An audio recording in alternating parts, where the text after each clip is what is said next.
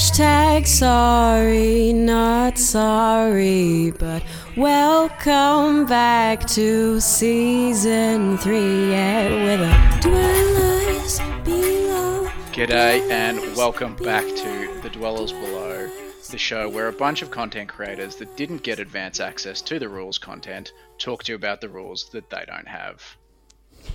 Oh, we are back. Backity back. back. baby. Backity back. We're so back. Damn.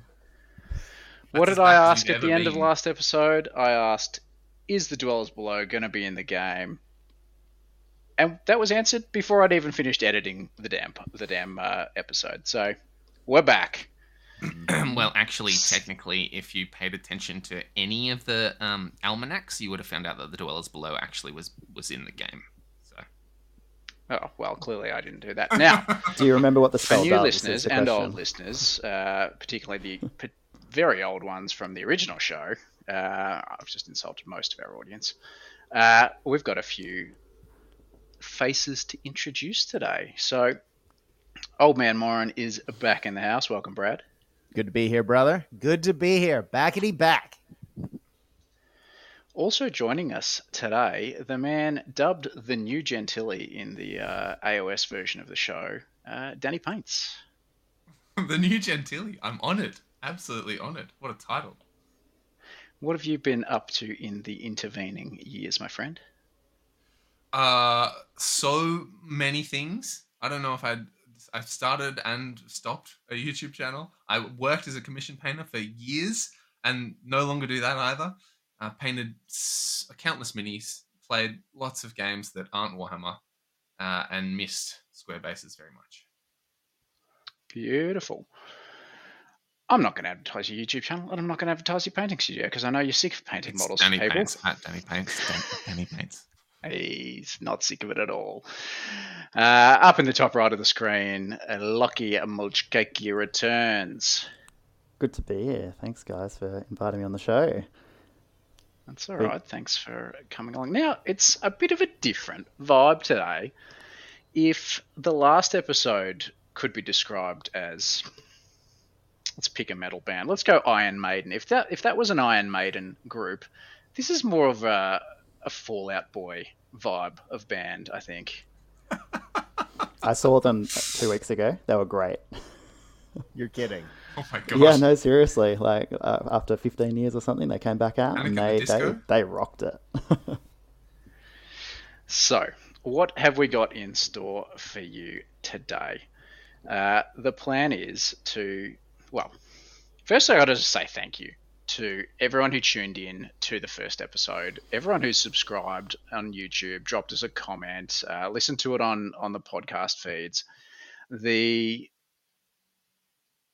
the feedback's been overwhelming, but just the reaction has been overwhelming. Like we've you know 200 subscribers in our first week like uh 1200 uh, like views on youtube um another three 400 on uh, the pod, the podcast apps. Like just way above what we expected way above what uh, i could handle. I'm struggling to keep up with the uh, youtube comments all week. Smorgan's not helped at all but yeah just like a massive thank you to everyone like old listeners new listeners our friends in other podcasts who've given us shout outs uh, it's just massive. Like it's been an awesome week. Uh, just hanging with the Dwellers family again. Yeah, I was not at all ready for the hype. Um, uh, like, every, like everyone was pretty keen, and like you know, people have been making content about this game for years now. Um, and I'll come across the episodes of other podcasts and stuff and be like, oh, this is like, you know, it's interesting, but like, I probably won't play it. Uh, And then this week rolls around, I'm like, how can I spend every cent on this game? I was not at all prepared, so it's yeah, it's really lovely to be back amongst it and talking to you, lovely people. I actually It didn't realize how much content had been like released and created on obviously like the um the Warhammer community, but also like podcasts like Rob's podcast and things like that. I just thought like, oh yeah, it's still like two years away as the old world, and then kind of like, uh, yeah, same with you, Danny. A couple of weeks ago, like Nick, you messaged me, and I was like, oh yeah, I could, you know, well, I could look into it, and I was like, holy shit, this is a shitload. So it hasn't been drip fed to me; it's just been like smashed the Yeah, amount of all at once. which is great. Love it. Yeah, it's it's been a week. It has been like so much has happened, and there was one somewhat recurring comment that we got uh, on socials, which was like, "The episode was good, and I enjoyed the content, but it was out of date by the time I listened to it."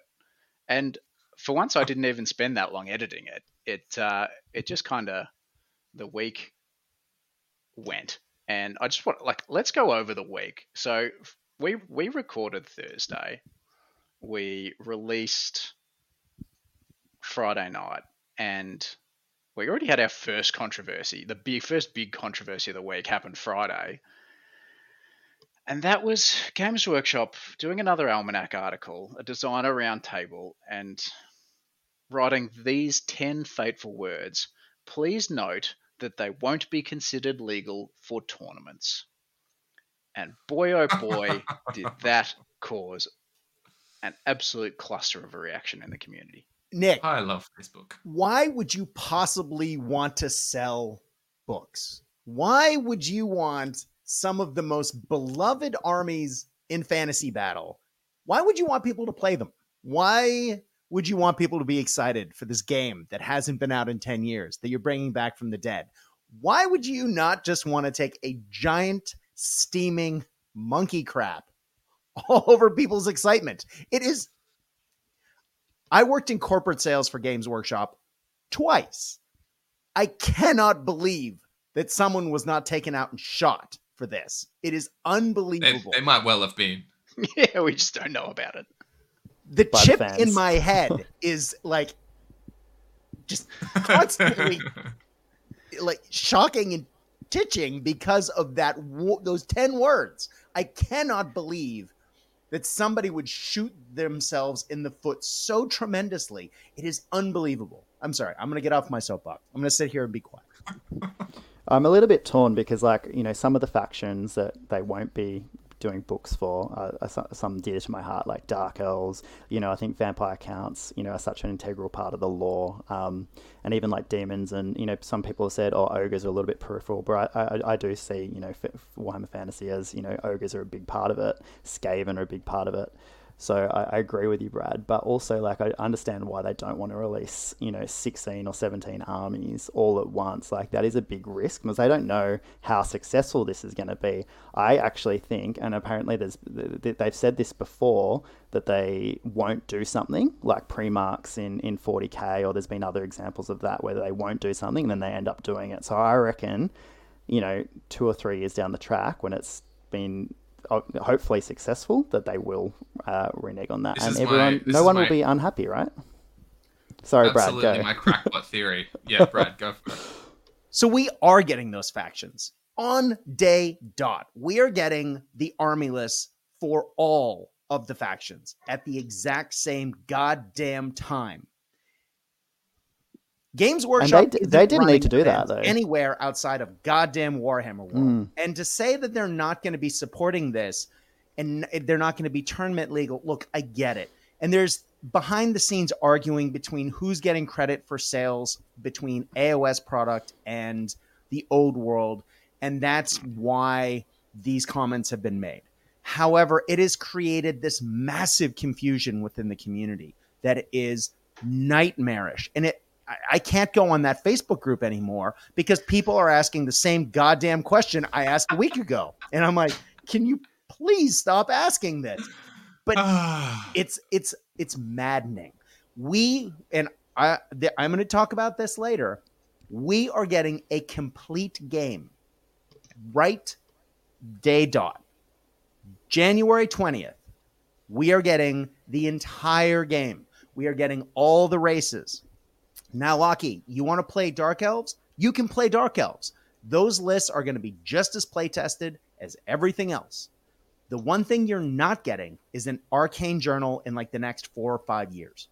When the next round or three years, however long the next round of this goes, we are working towards a, a full narrative. We are working towards the war in Kislev, and eh, we'll we'll get there along the way, and we'll have arcane journals along the way, and hopefully there's all sorts of extra stuff that happens, like Storm of Chaos supplements but you're going to be able yeah, to play yeah, yeah, your goddamn Dark Elves on January 20th or whenever they decide to pull the trigger, like the goddamn basing document. Whenever that happens, you're going to be able to play them. I'm going to play. Skaven day one. And I dare anyone to tell me not. Sorry, Nick. The- go ahead. I've got- this is the I've got- perfect example of the, the, the this is the, this is the person. this is the reaction that GW solicited. Look at I can look at- see his look me. veins popping out of like his head and his neck, just like ah. I've Amazing, got and two, the red I've got two things. two things to sort of say about this. The first one is like there's really very little difference between some of these armies that aren't supported and the ones that are supported in that like there's like 10 armies that are being supported in this. They're not going to release all the arcane journals all at once. You're going to get the maybe like the rumor is they're going to release two at a time like you'll do a wood elves versus beastman one and empire versus chaos one kind of thing. But given their general release schedules, one of some of the like the last of those ten is going to get their update in two or three years. So for the next two or three years, they're going to be relying on the Index Army book in their Ravening Hordes book, which is coming out at the same time as these PDFs. So they're going to be on the on their list this, for the same length of time as some of these PDFs, if not longer. I've decided I actually have three things to say. The second thing I want to say is people use the Six Ed Bretonnian book for like 20 years. Like Bretonnian's This- got a book in the new sixth ed. Yeah, This this, is is, the their first this new is their book. this is their seventh ed book. They got one in sixth ed, and this is their seventh ed book. Like we still need an eighth and a ninth one yet. Don't So, even get me started like- about Chaos Dwarf lists because the Ravening Exactly. Hordes list and Yeah. Stick said was the one that we used up until Termicon.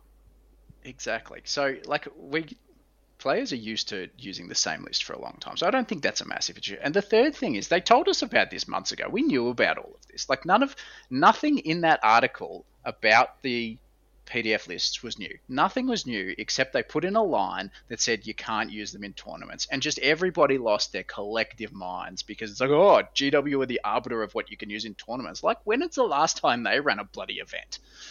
Yeah, I think the community will definitely keep saying, "Hey, you can run whatever you want." Probably, Yeah, absolutely. what. I would suggest would be the thing is that they don't want to commit to like redoing kits for you know those other other nine armies in terms of like you know actually printing new molds or whatever and, and having to do all that process. yes and no though because Mm. of those seven armies or whatever they've got better product availability than most of the ones that are currently out so you can't buy any um, generic sort of orcs and goblins stuff from workshop at the moment but you can buy plenty of vampire count stuff almost the entire lizardman range like they've actually got better access to models and that's where brad sort of what brad mentioned about the dispute between um, the specialist games studio Mm. inside of Games Workshop, which is the old Forge World, and the uh, Age of Sigmar team comes in. There's apparently issues with finances on the profit and loss that caused this dispute. But yeah, I kind of want to move on. But that was that was Friday's controversy, and and boy did it just go. And of course we so we were out of date from Friday because that happened on Friday. We released our episode Friday, and we missed all the fun.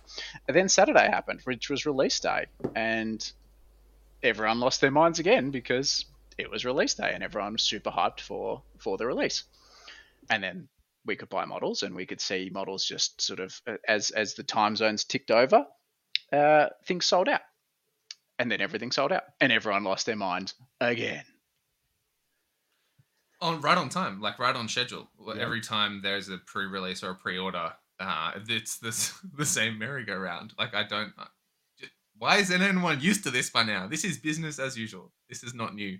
This is not a cause for outrage. Chill. No. exactly. And in Australia, people lost their minds because we found out that we were having a release delay and we don't get our toys until the 10th of Feb. But again, we kind of already knew that because a lot of stuff gets release delays over here and they'd already been telling local game stores about it. So if that was the weekend, we then had like a week of people on various content creation platforms posing next to books, posing next to boxes, Oh. men reading books on live streams. Oh, Man Reads book. Man Reads book is my G. I don't know if this ever will get as far as the lofty heights of Man Reads book, but Ash from GMG Guerrilla Miniature Gaming, if you ever see this, my guy, you are my guy. Man reads book is uh, an excellent, excellent, and he knows about like the, um, the that joke, the man reads book, book joke, and he's just lent into it. I think it's great. It's the pinnacle of content creation. We could only wish that we could read books on a live stream. Although, although I think kind of I think the corporate giant of GW has cottoned on to Man Read's book a little bit because now instead of Man Read's book being, he's done it every page with like the lists and stuff, but as far as the core rules, he had a little spiel. Instead of Man Read's book, it was, oh, I'm not, I'm not going to read the whole thing. That would just be really boring for you guys. I'll just go through it and, and skim. And I was like, ah, Man Read's book, you have one job, read book. It was the cliff notes of Man Reed's book. Yeah, yeah, we didn't get the full Man Read's book, but that's okay. The best bit is all the compilations of just like screenshots of Man Reed's book that people are using to like Oh, yeah. because Yeah. and, and we can't talk. We don't have access. We didn't get access to the um the rules. I've written lists off Man Read's book Yes. screenshots. exactly. We're the worst. what happened the next day, Nick? On Monday. Uh, I don't know if it was Monday. That was sort of the week. But then, uh, and this was slightly later in the week, we had, and there were some articles. I think Point Hammered and stuff released some articles, um, which were easier to read than screenshots of Man Read book. So that they were great. Um, not Point Hammered. Point Hammer's an old podcast. Uh, Goonhammer. Goonhammer did it. Point Hammered. Uh, and then we had the king of articles. Warhammer The Old World is a cynical exercise in mining nostalgia and cash from fantasy battle fans. Less. Less. That had to be the trough of the week, surely. Take my money. Nostalgia, told me all take my money. There it is. On the one hand, absolute drivel. On the other hand, probably correct. yeah. it's beautiful. It's called fan service. People like it. It's how Marvel movies get made. Let's let's keep this going, kids. Yeah. I mean, you Or like- create an incredibly dedicated uh, fan base spanning generations over, you know, 30 plus years of people that have fallen absolutely in love and have built their entire identities, got tattoos of this fantastical world. And then you're just what not gonna not gonna cash in when they all have like adult jobs and adult money Mm-hmm. my brother in christ Apparently think they're that- I think that cash in this could be didn't said- print enough stock. Sorry, Lachie. Go. No, you're right. I think this could be said about most things that Games Workshop does, to be honest. But like, look, this it probably is a cash grab, but but it doesn't feel like it's it's so heartless or soulless. You know, like it feels like there's been you know a lot of effort being put in from the design team, and I think you know I think that really shows in in, in obviously the marketing, but also the rules that's been coming out. Obviously, we'll, we'll wait to see the the final product. Um, the big thing for me will be what the business model actually looks like in terms of the updates. So we know, and this burnt me out in AOS. I, I really did try to get into AOS there, um, but I know the 40k is the same in that you know the real relentless. You know, every six months or three months even, you know, uh, they're updating rules, they're invalidating things that they released six months ago. So when you paint up an army, um, this happened to me. After you know after six months I finally painted up the army but the thing I was painting up was then then invalidated or you know it was nerfed or whatever. Obsolete or not good enough. Um, Hang on. you but, know I which mean, is fine. That's the uh, business model Lachie, but if Lachie, that's if that's the business model for uh, old world then that's I don't think that's going to be good for you know the community. We'll see. Feels Look, like the perfect balance of uh, GW wanting to us to spend all of our money and, and, and just throw cash at them, and then a lovely team of employees that have built a game that they love, like stroking it. It's stick and carrot. It's both, and it can be both, right? it can be both yeah Lachie, a minute ago you were complaining that you were getting a PDF that you could use forever, and now you're complaining that things are going to get released too often for you. I'm Like- so glad you said that. Pick your, pick your what, what's your issue here? Like, It I can be don't both. mind. I Everything don't in mind the PDF. balance. I don't mind the PDF that we can use forever. In fact, I've gotten so used to like Marvel Crisis and a bunch of different games that like you know the rules are basically free, or you or, or you, it comes with the models. So paying for rules is really like weird to me now. So we'll see. Can I So how just say, speaking of paying for So- things and things that are going to be like the news this week, if you've looked at eBay prices for fantasy stuff. It is outrageous. Apparently, I'm rich because I have a bunch of scatter dice and artillery dice still to this day. I need some of them. So I'm just saying, friends, you got some treasure in the bottom of your toy box if you look. Uh, I cannot believe what fantasy models are going for. I cannot wait for the next three to six months when things finally calm down. BSS was have been the- nuts. Just a, a quick note on that. I remember looking at Pegasus Knights for Bretonnia, um, because I wanted a conversion or something on eBay like mm, last year or something. And I was like, oh, pff, that's crazy. Thirty bucks for a Pegasus knight, a single knight? No way. No. And then thank God they're going to release the plastic kits again. Nothing will be that expensive ever again. And they're ninety bucks for three, like, or more.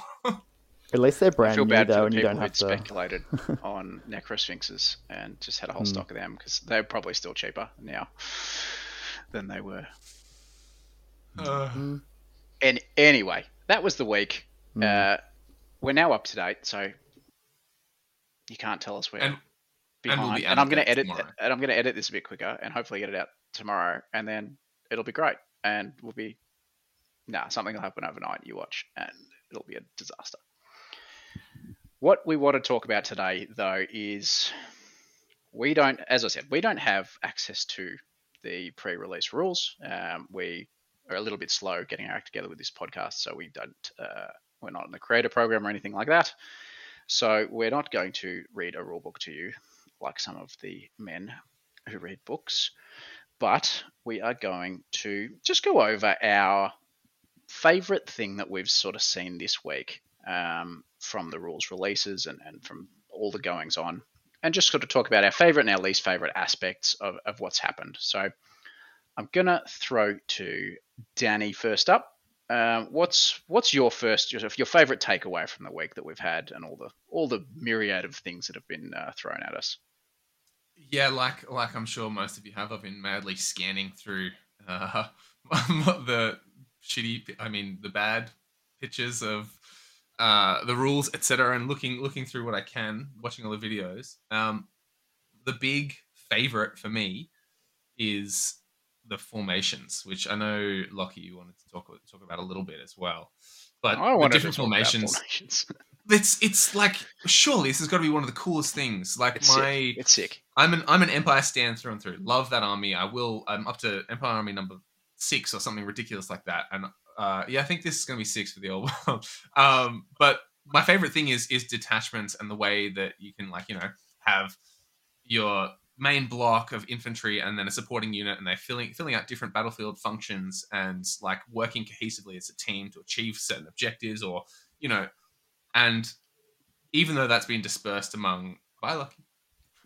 Um, even though that's been dispersed among everyone, um, the the idea that you can have like the open order, close order, and then marching columns, and whatever other formations, like, and if they're actually effective and impactful in the game, and it's not just like, oh, I'll never use that formation because there's no point. Like, from what I can glean, it looks like changing changing your uh, ranks or formation is going to be vital to like being successful at carrying out a battle. So like I'm just imagining like marching blocks of infantry up and then re like re- redressing the ranks and you know for various tactical advantages. Like uh, the one I was thinking of was like if you have the drilled special special rule, um, for example, makes you able to change uh, redress your ranks before you make a move, and like if you're like if the enemy's coming up about to attack your empire gun line but you have a, a marching column of spearmen next to your gun line and then you just redress your ranks and move up a little bit and suddenly you're blocking they can't charge your cannons they have to charge your spears or like i need to get to the objective so i'm to get out of my fighting formation and march two turns really far with infantry like i'm really excited for the, the bog standard men of the empire to actually be useful because in, in previous editions that i've played infantry kind of really limited by their movement and, and aren't so useful. And I, I'm that's what I'm hoping is that they become a force again. That's my that's my big one. Is the yeah formations, and I don't know if anyone else has stuff to add on that. Yeah, no, I, I love the formations. I think that I think this this and this was my point that I wanted to speak about as well. it's it's being able to differentiate the the like the close order heavy infantry style from your your orcs and goblins and your beasts of chaos in that open order, but then going so far as like skirmishing fast cavalry and all that kind of stuff. Like I think it's great. Having played a lot of sixth edition as well as a lot of eighth edition, more more recently having played sixth edition, the I much prefer the in- intricacy of the the movement in sixth edition. So uh, eighth edition was when they brought in Swift reforms, and so basically everyone on a leadership check, which was often a really rollable nine or a ten, could just check to just pivot as mu- as much as they wanted, and then do a little move or shoot, and that just made it really easy to have your units facing the way you wanted them to, and and get where you needed to be. Whereas in sixth edition, there was no you could reform, but that was it. That was all you were doing for the turn. Uh, if you wanted to add or subtract a rank, you could do that and still half move. If you wanted to go sideways, you could do quarter turn and then uh, move and then a quarter turn back. That's now been simplified which just half moves back and, and sideways. I like that they've brought that back in, but I also like that they've added these formations and different ways to move. You know, the eighth, uh, the sixth edition skirmisher rules are back rather than the eighth edition skirmish rules. The only thing I kind of wish they did, and I thought they were doing this for a while, is I thought open order units ranked up like skirmishers did in eighth edition with the gaps between them. Ah. And, and and maybe I just got this because I've seen pictures of stuff on like I think I saw I think there was a battle report between some high elves and some beastmen. And so I'm looking at the beastmen and they're all on those expander trays where there's a Mhm. little gap because they ha- hadn't put them on larger larger bases. But for me, it would be really cool if they'd gone like closed order is literally touching, open order is like eighth edition skirmishes where they're they've got a little bit of a gap between them, and then skirmishes is the sixth edition style skirmish which they're going with, which is the stuff can just move anywhere they want. Yeah.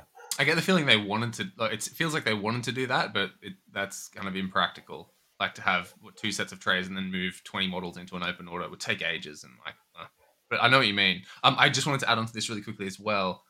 Uh, the fact that monsters have to abide by these rules as well. Yeah. Huge, huge, huge, huge. Like, because one of the things that, and it's not necessarily. I, I I don't have a better word for it other than similitude, where one of the things that I uh, like having played six a bunch didn't like necessarily was like you know you get your flying monster and then you just like move it up and it spins around and does a little twirly whirly and it's Im, uh, impossibly maneuverable like a giant steam tank isn't going to be able to do a drift 180 and and turn around and face the back of a unit or whatever like these are big lumbering creatures that need to um like oh, hello cat uh, that, that needs space and time to pivot and move around. And the fact that that's a little bit more restrictive, Yeah. uh, like oh, quality of life. Yeah, Lachie, did you play Kings of War? You played a little bit at the start. Uh, at Mortis Games, yeah, we played it. Played, played a little bit. Yeah, like it. The elements of what they've brought in with the limited pivots and stuff reminds me of the Kings of War um, movement rules. hmm Oh yeah, right. Where, where you could what do a ninety degree turn, um, and then just move half your move. Or- Is that what it was? Or Yeah, so it was like you could, you got one 90 degree pivot during your move. Like you could move up Mhm. and do a 90 degree, or you could move four inches 90 degree and then another three inches or something like that if your movement seven. So there wasn't wheeling; it was all just the pivots. But even like even your bigger monsters and stuff, they could only pivot once or twice during a move, and some some units were, were more nimble than others. But for me, I really like that aspect because it, it makes facings matter more and it makes positioning matter more. Um, whereas before, like as Danny said, you, you your huge dragons and stuff could just pivot a million times and, and be exactly where they needed to be. It didn't feel like it was a huge dragon. It was like this is a model that I'm moving. Yeah. I'm a Yeah. sucker for the for the narrative. dragons should be super good. They should be able to recharge you all the Yeah, time. I think they will be. I think I they mean, will. Cha- Chaos Dragons give you a, a ten wound model, so I suspect they will still be pretty good. Lachie, what's your uh, what's your big takeaway from the week? From the week, I uh, look. I think I really like the. Char- I don't think this came out in the last week, but I really like the plus three initiative for charges and getting rid of. You know, I think you guys talked about this on the cast last week, but get it like let's let's put always strike first aside. Like I didn't like in sixth edition and seventh edition. I think how you know if you charge, you always strike first, but also it didn't quite feel right that there was no initiative modifiers or anything like that in eighth edition. So I think this is a nice balance that charging it, you know gives you something and you want to try and charge, but it's not going to break the game a lot of the time. Um, it probably still makes um, you know L's like really strong if they're still going to be initiative five and initiative six. Um, but we'll see uh, how it plays out there with um, weapon modifiers and those kind of things. But I think there's probably lots of counterplay that you can that you can do with it. So interesting to see, definitely, and particularly how magic might um, you know, if there's lots of spells that increase your initiative or things like that. Really keen to see those yeah, rules. for sure. It'll be very interesting to see how how much that matters and how much it doesn't. Like, like I'm used to with six, I'm used to initiative being a weird thing that you think about if you make it to the second round of combat. Mm-hmm. Like, uh, but it, it actually mattering. Like, uh, one of the things I've been thinking about is if you can design in, in this new game, I mean, I'm sure we'll find out, but if you can design a unit that is designed to ch- be charged, like um, like the old Village Idiot Empire list from 2003, where it's the whole point is you get charged and do your counter charges and whatnot. Like I know spears give you a bump if you get charged, but it's only plus one on a human. Ugh, that's probably bad. Like there, that'd there be an is a- interesting sort of thought experiment. There's a new rule. I'm not sure how many uh, units are going to have it, but Shield Wall. I don't know if you guys saw that one in the in the special rules one. But uh, if you if they've got that um, if they've got that rule, I think that they can do it like a two inch um, move two inches backwards if they get charged, which seemed pretty cool and very strong potentially, depending on how Oh, many as actually have it. like to increase the charge distance. yeah, Huh. Yeah, all this interplay is going to be fascinating. It's Yeah, so it's hard to very- assess at the moment, right? going to be very. I know we've got drips and drabs. Ugh. we had a big to, to go on a tangent because this is the dwellers below after all we had a big discussion this afternoon in our in our group chat about armor and how they've seemed to have dialed back what kind of armor save you can get but they've also dialed back the armor piercing by separating it from strength values it used to be very easy you know strength 6 was minus 3 to your armor so you can be strength 7 now and only have a minus 1 minus 2 save modifier depending on the weapon you're using so I can't actually work out like are things going to be more protected than they were before because there's less stuff modifying the armor, or are they going to be less protected than they were before because there's Right. uh, less armor to be had? So it's, it's a very interesting thing to think about conceptually, and I'm sure eventually we'll get things on the table after the 10th of February when we get our when we get our models and our books yeah, that's right. And it'll be really interesting to see what uh, what predictions or what things we're talking about now in the in the early phase of reading uh, screenshots from Manridge's book. You know, what do we get right and what do we get wrong? Not no doubt. We'll Hot come take, hot take about armor saves right now, Nick Owen. Go. What's your so we can look back and tell you how wrong you were.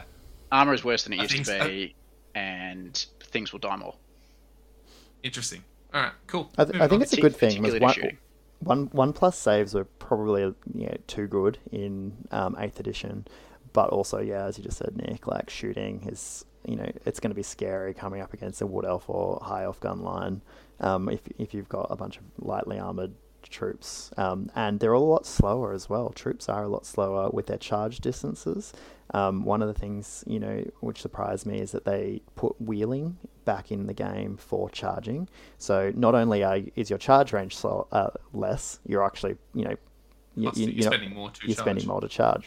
So I can see infantry being very slow. In this game. And Formations. yeah, Yes, exactly. exactly. No, Brad. But the units are Slow down. You longer as get to- well. So the more you're turning, you're wheeling further. It true. it feels yeah. I, I want to get it on the table.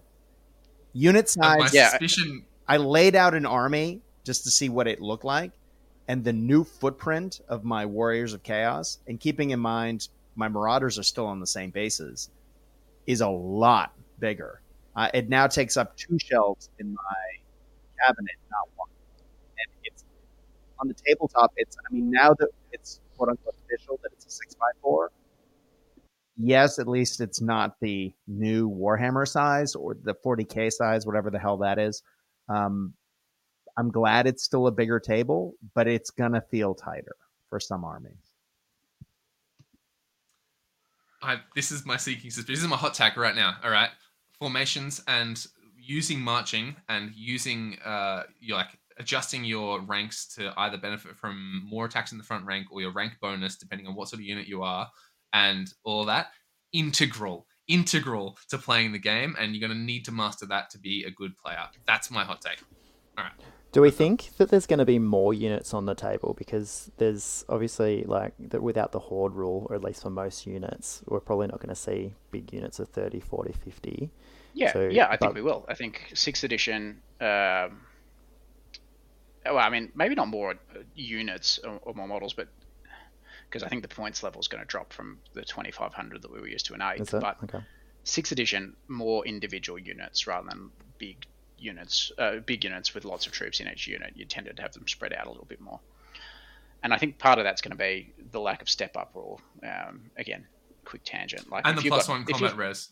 yeah, but if you've Uh, got 30 close or order. 40, yeah, if you've got 30 or 40 dudes in a big unit and someone just charges in and they charge them with a chariot, so there's only four models engaged, and that, that chariot will kill those four models before they get to strike. You've got 40, 40 dudes just really not doing Not if you're not that if you're turn. 40 wide. Well, if you're 40 wide, you're never going to maneuver right. So, but yeah, it's. And we need to go it's an interesting forwards, maybe. Brad, what's your favorite takeaway from the week?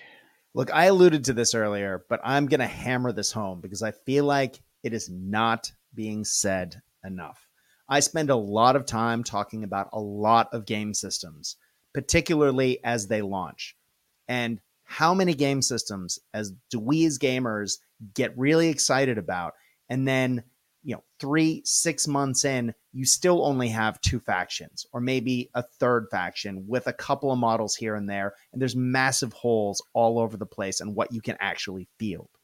We are getting Thanksgiving dinner on January 20th. And I'm saying January 20th, Nick. I'm going to hold you to this. I'm going to get that EPUB baby and I'm going to be playing the day of goddamn release. I am not waiting till February 20th. I'm just saying that. There's a lot of steps to this. We are getting all the factions in the game day one.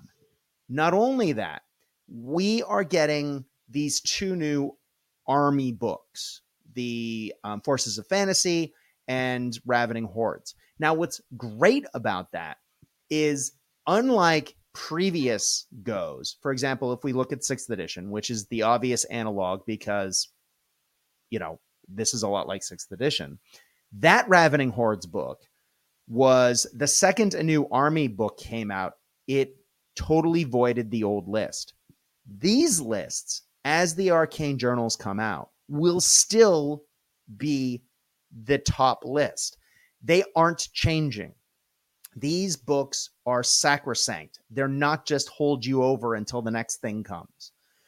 So clearly, knock on wood, a lot of work went into these army lists. And it means that we're not going to be having the three month, six month codex creep that just comes in and makes the next thing better and the next thing better and the next thing better and the next thing better. Yes, the arcane journals are going to give us some new army lists. Yes, we're going to get a couple of new units, some of which will be conversions, which is cool. We're going to have new special characters. It'll expand the game into different battles, into different times. There's just so much about the way the game's moving forward that I'm all about. But I couldn't be happier that everybody will have their army the first day. Now, that is also why the Games Workshop comment about "Huh, tournaments made me lose my mind, um, besides the sales element. But I, I could not be happier. We are going to have all the lists we want to play this game, all the units on January 20th for years to come. And yes, in a couple of years, it'll be like, oh, can we get some new stuff? But I feel like, depending on the types of events that people are playing in, the types of games people are playing, and the the nature of the arcane journals and how this is supported through publications like White Dwarf and by the community. I feel like the people will be playing with their lists to try and not only rock, paper, scissors, everyone else to fit the quote unquote meta, but also, you know, to to play the game in different ways, which I'll come back to a little later.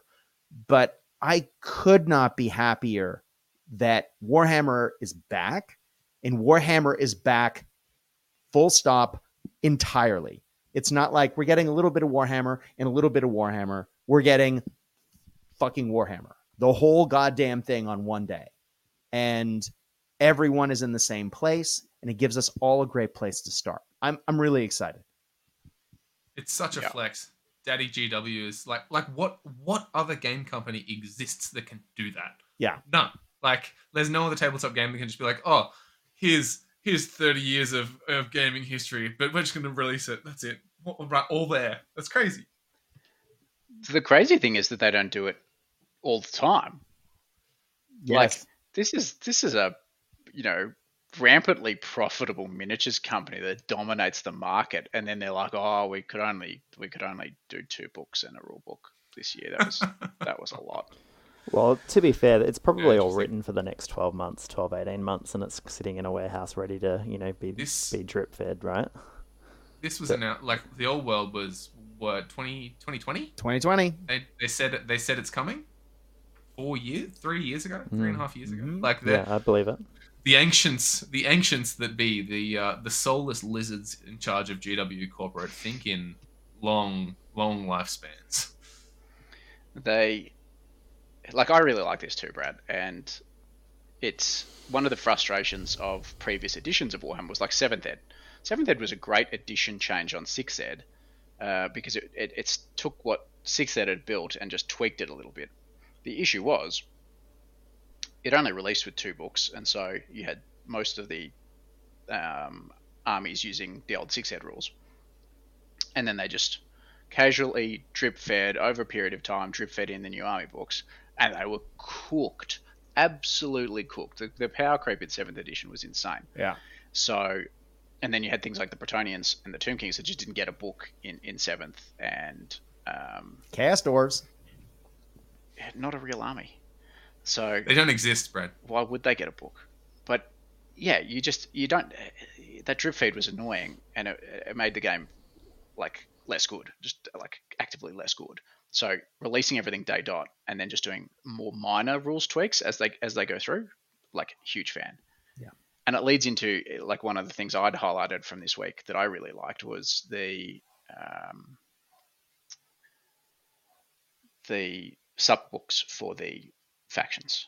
The little because it takes Journal. me back to yeah it was an arcane yeah the arcane journals it the it takes me back to sixth edition the back of the book lists like the cool themed army list that you had so the vampires they could do like a Lahmian list they could do a von Carstein list they Mhm. could do the So blood cool. dragon list they got the lance formation and that kind of stuff like that is my absolute favorite thing from sixth edition was those back of the book lists and the custom Mhm. lists that they released in in warhammer chronicles and and the warhammer annual and stuff like that uh, and through the white dwarfs that was awesome and and i love that they've brought that back because they kind of didn't do that through seventh they didn't really do it through eighth at all but it looks like they're moving back to that kind of stuff. And like having read through the tomb king one um like love it. It's just like yeah you get these you know the the the royal guard or whatever and so you can have the tomb guard on cha- in chariots. And I, like the chariots that i've got happen to have tomb guard crew in them because i just thought they looked nicer.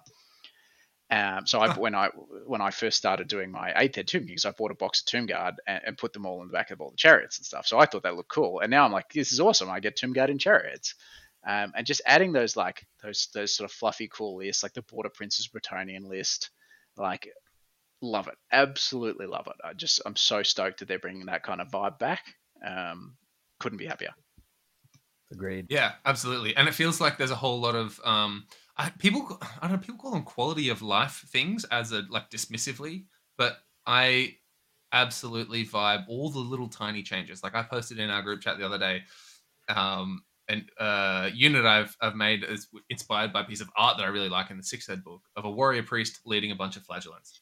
because you can do that now. And like, it doesn't make a difference. It's probably not go- that good. It's not going to break the game. But like, why could you not have a priest leading your flagellants? They're like, well, yeah, okay, you can do that.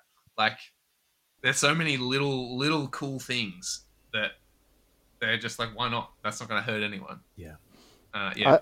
I It's seem to remember back in the day, though, a lot of events wouldn't allow back of the book, or at least certain back of the book lists, or even special characters. So I really hope that, like, I I assume we have moved past that that mentality where you know you're not using everything that's available to you. Well, some of the back of the book stuff is bent. Yeah.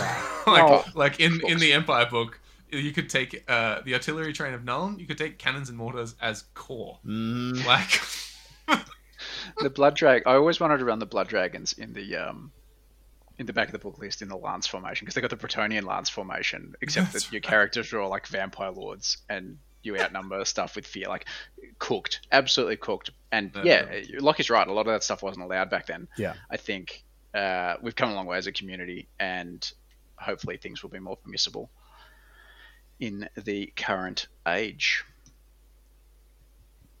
We've been pretty positive so far, guys, uh, and this is a show on the internet, and rampant positivity is uh, not acceptable in the internet but. Nick, how are we going to get free stuff off Games Workshop if we don't just say yes?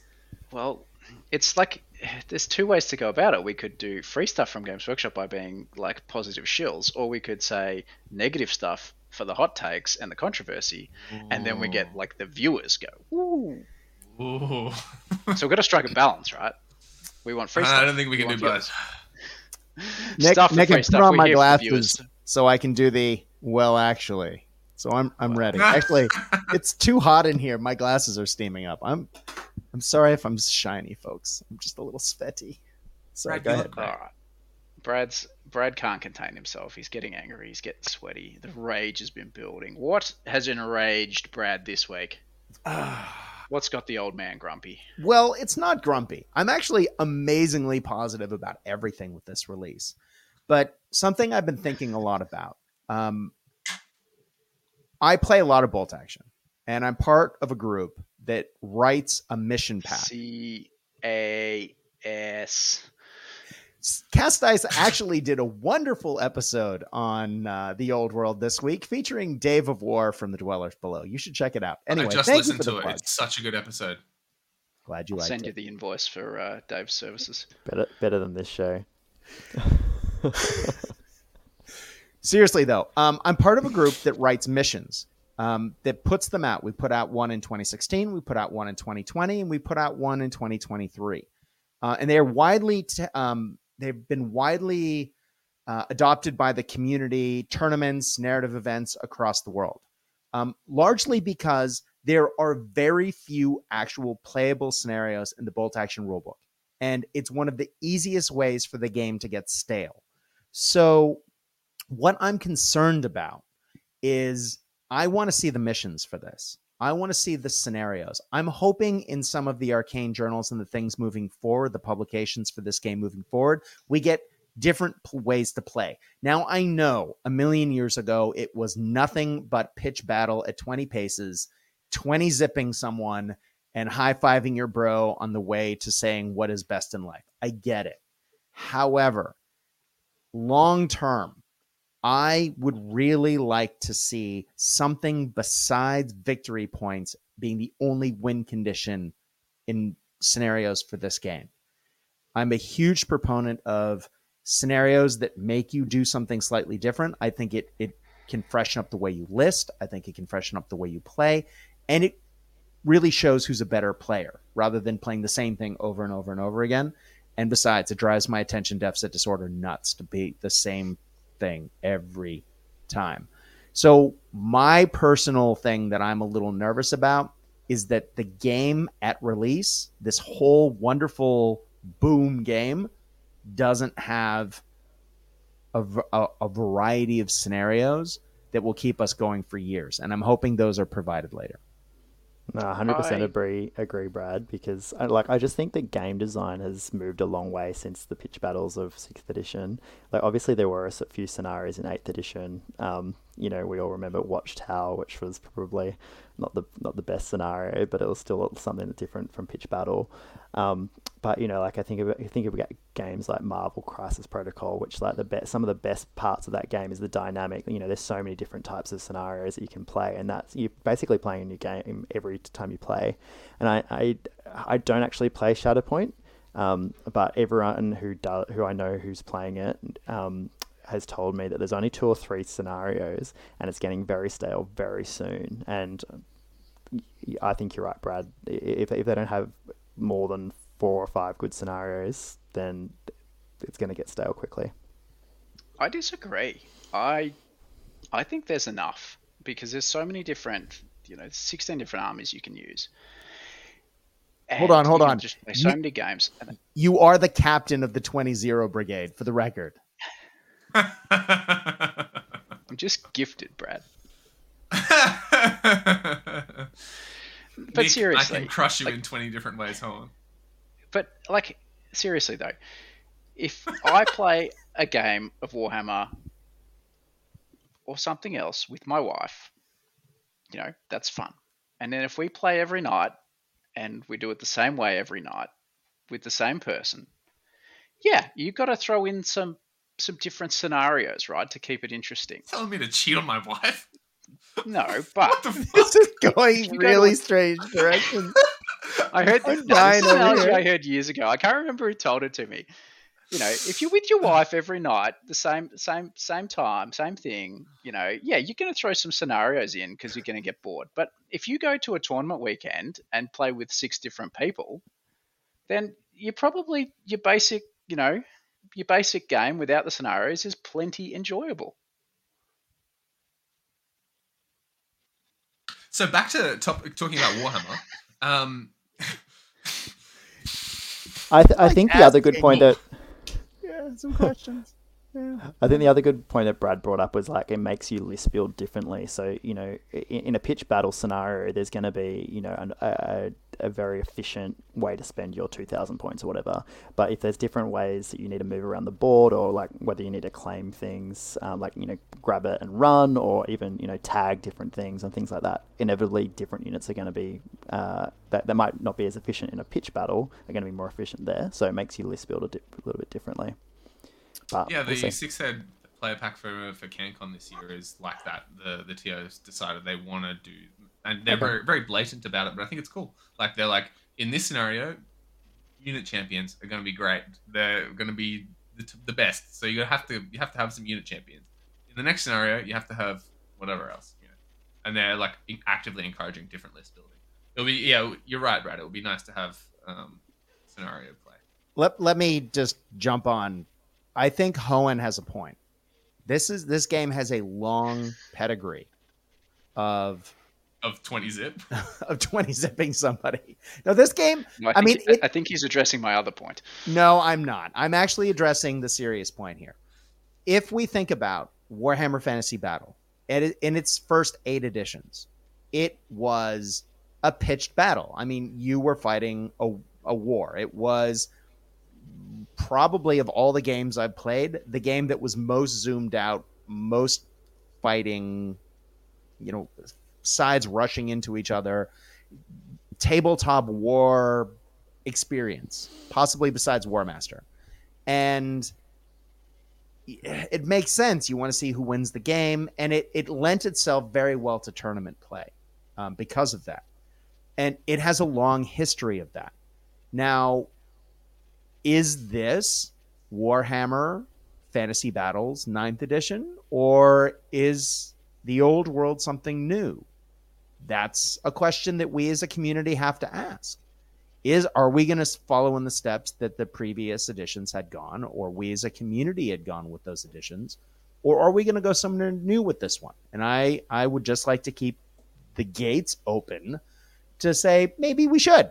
Maybe we should try some stuff. And if it doesn't work eh. look i'm not going to say i'm writing missions for this game because i'm leaving that to wiser people i don't quite understand how rank and flank write how to good do good scenarios for that but I think we shouldn't turn our backs on it either. Nick, Yeah, like I, I think we also have to think about the fact that Brad has a very tournament focused mindset, and Brad is only sort of talking about what you would do in a in a tournament or an event.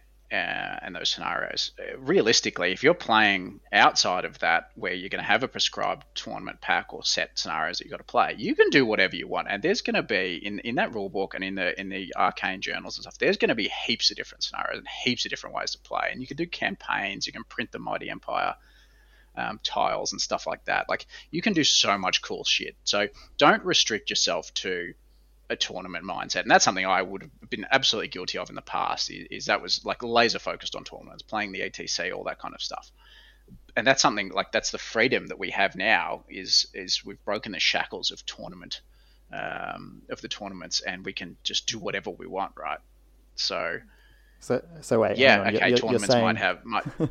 Sorry, go on. You're saying that the the dwellers, so the eight of us, should just like create a scenario pack the way we want it, and then impose it on the, the rest of the Australian community. Is that what you're I, saying? I don't think we should impose stuff on anyone. I don't think anyone should have things imposed on them. Yeah, like a tournament, you might you might play some pitch battles, but if if if you want to play some cool scenarios on your kitchen table, do it because that is mad fun and it's Mm-hmm. it's like it's something that people should do more of. It, it's it's so good.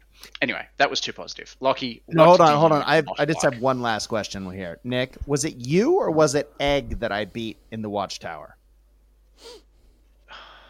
I don't remember. I, this, so probably I think the only time I ever beat you with the hundred blood letters, I won on a fluke because of the Watchtower scenario. So I'm a huge proponent Maybe that was of scenarios because it's the only way I've ever beaten you. For those who don't know the context, Neat, uh, sorry, Nick and I played when Nick was like 13, and he pantsed me, and that was when I was the like number one rated 40k player in Australasia. He destroyed me and made me cry.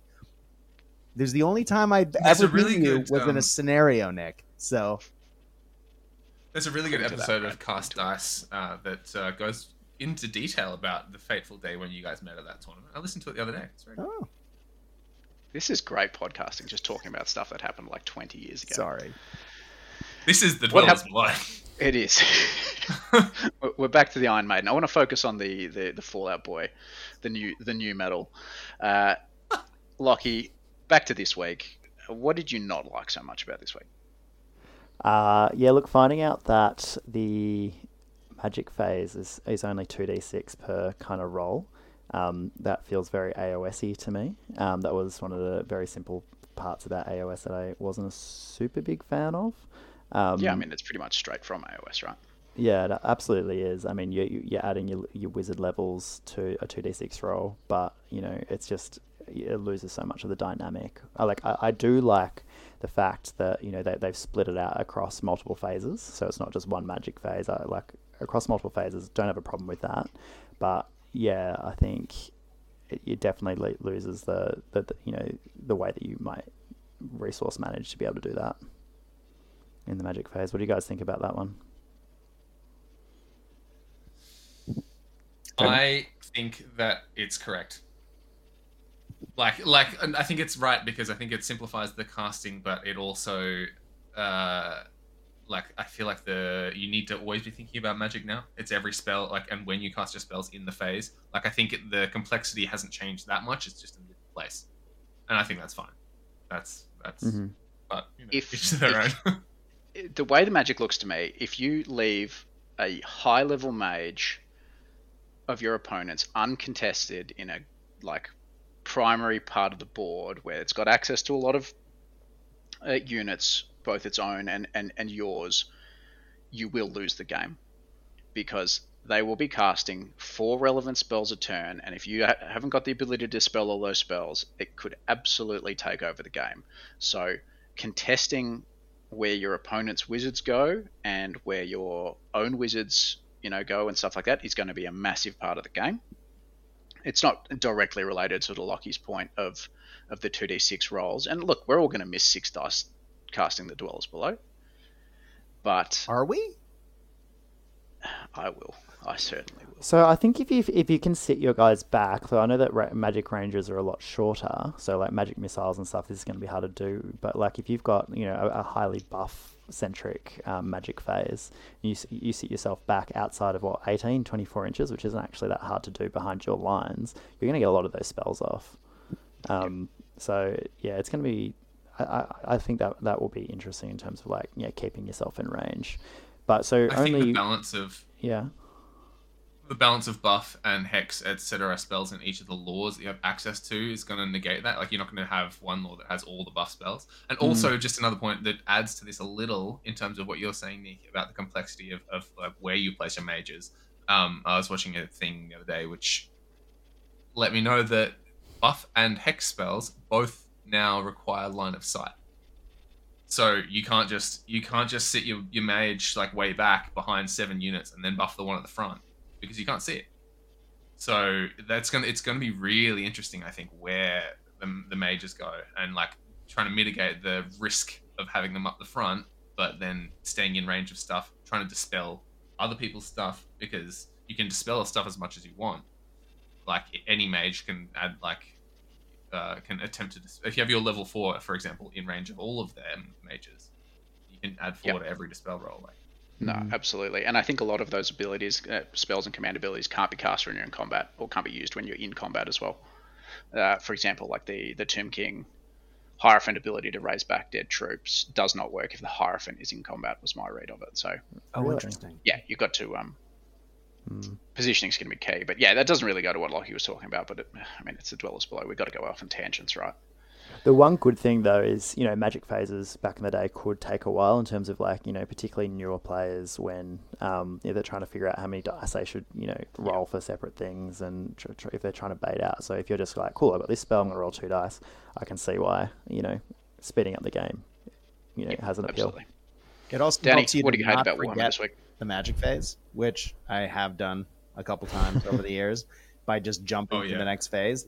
It it's more intuitive. It's a more modern game design to have the magic happen when that part of the turn is actually happening. I'm a huge fan of this. I think I said it in the last episode. I think that breaking it up is a great idea. I like it. It feels magically battley. Um, Nick, you asked what I think is bad. All of it. I hate the game. I'm going home. Um, I'm burning my Empire army. All 17. We don't burn Um, Empire armies. We burn Dark Elf armies. That's right. Sorry. Uh, no, I, I have my major thing that I really dislike, and I think it's um, it's going to cause no end of problems. To be honest, in fact, it's probably the worst thing I've ever seen in any game ever. Uh, it's been driving me nuts. Uh, obviously, you all know that cannons only do D three plus one and not D six. Ten from the back. Who even cares? Yeah, ten from the back will be fun. No, my my real thing of of what could be mm, bad. I don't know. I'm too I'm too much on the positive hype train, but my negative uh, is there's no more of the catastrophic breaking from combat and getting run down that you saw in sixth. And people are talking about this like it's a good thing.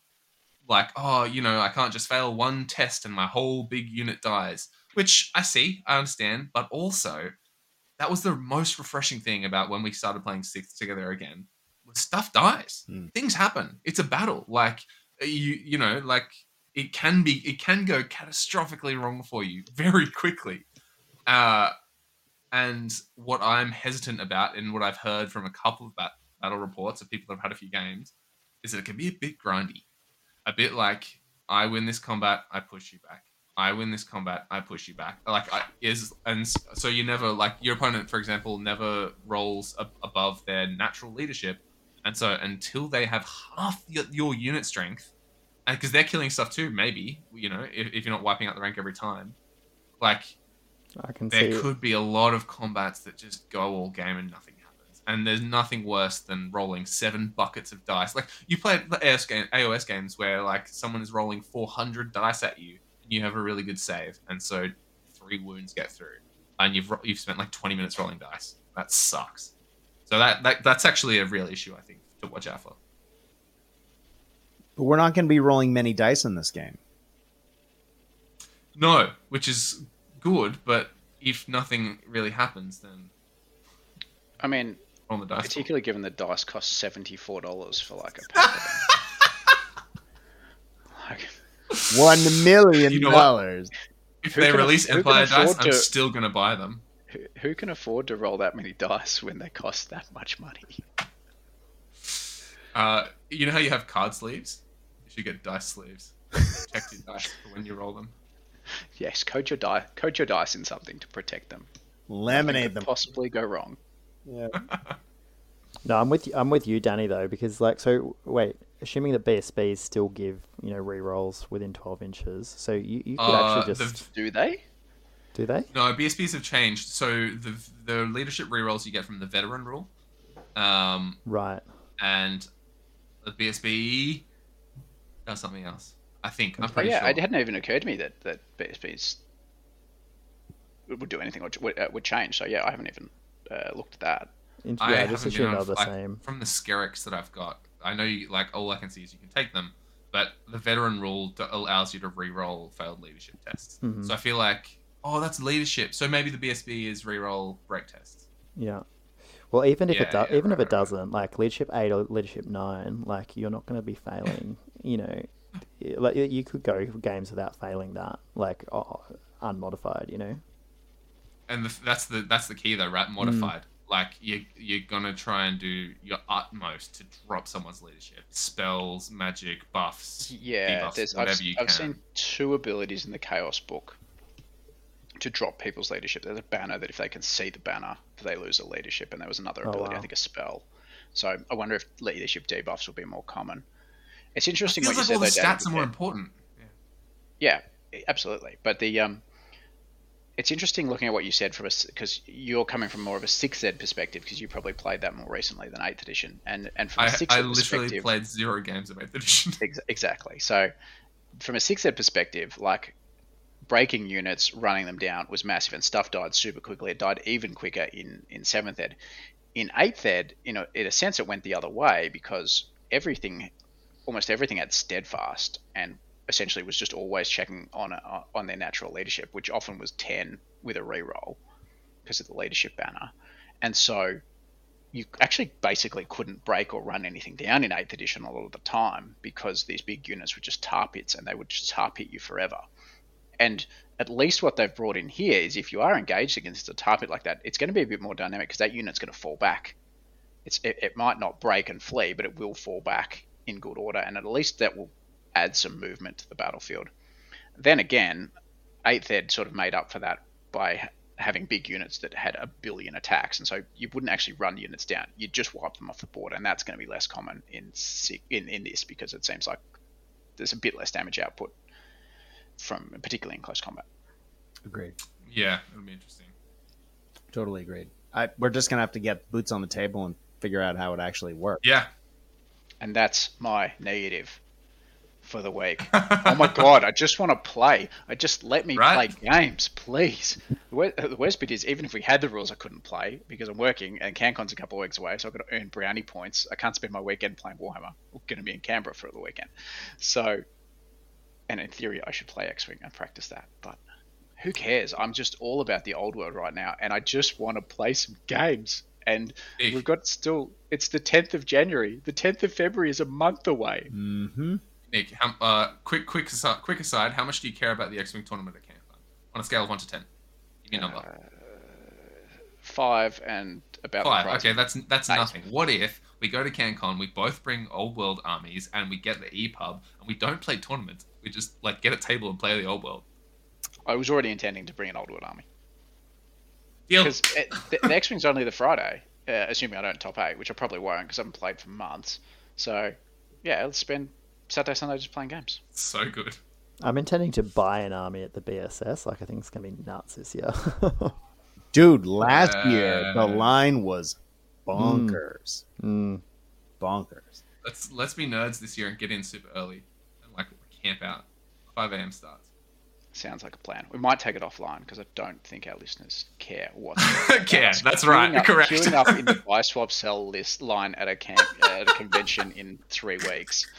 Like that is the content everyone's Riveting. here for, right? I think the only thing that would make that better if we started raiding the toilets at CanCon. I'll do it. We're gonna live. We're gonna live stream from the BSS line. Wild. Hey, gentlemen, it's been an absolute pleasure talking to each and every one of you. Lachie, So Nick, good. Brad.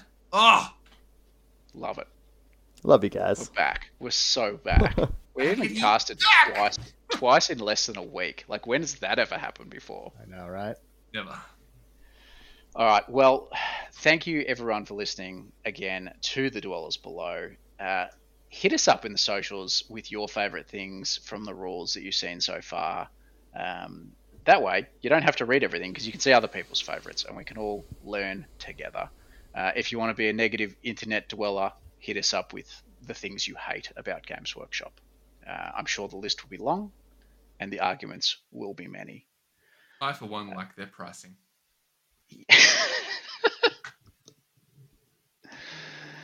Uh, who should I nominate? Uh, Danny. Danny can be on comments this week, so I'm going to give Danny access to the YouTube studio, and he can reply to everybody's comments. I'm replying to everyone's comments time. from my own personal account at Danny Paints, which is uh, dead and defunct. But if you're lucky, I might make a video. Another good thing you can follow is Cast Dice. It's an amazing podcast. Like lots of really good info, really sensible people on that podcast. They have, you know, the scoop, really insightful stuff. So if I were you, I would listen to Cast Dice. How do you spell that, Nick? C A. No, before you go there, please don't forget like and subscribe to our show. Thank you if you already have, but just mash that button again. Get that algorithm happening. Do it. We've been the Dwellers Below. Thanks for listening. Don't fail your strength test.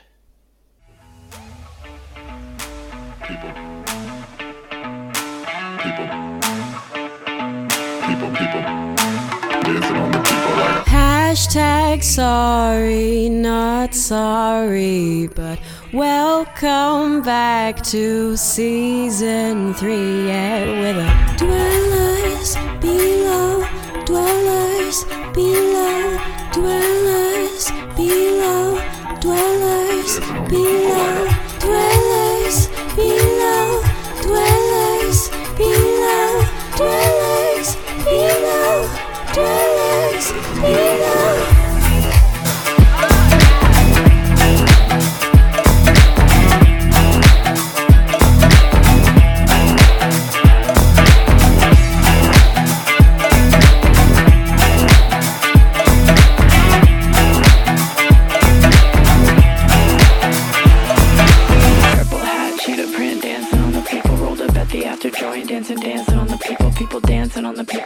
People on the people. People dancing on the people with the people on the.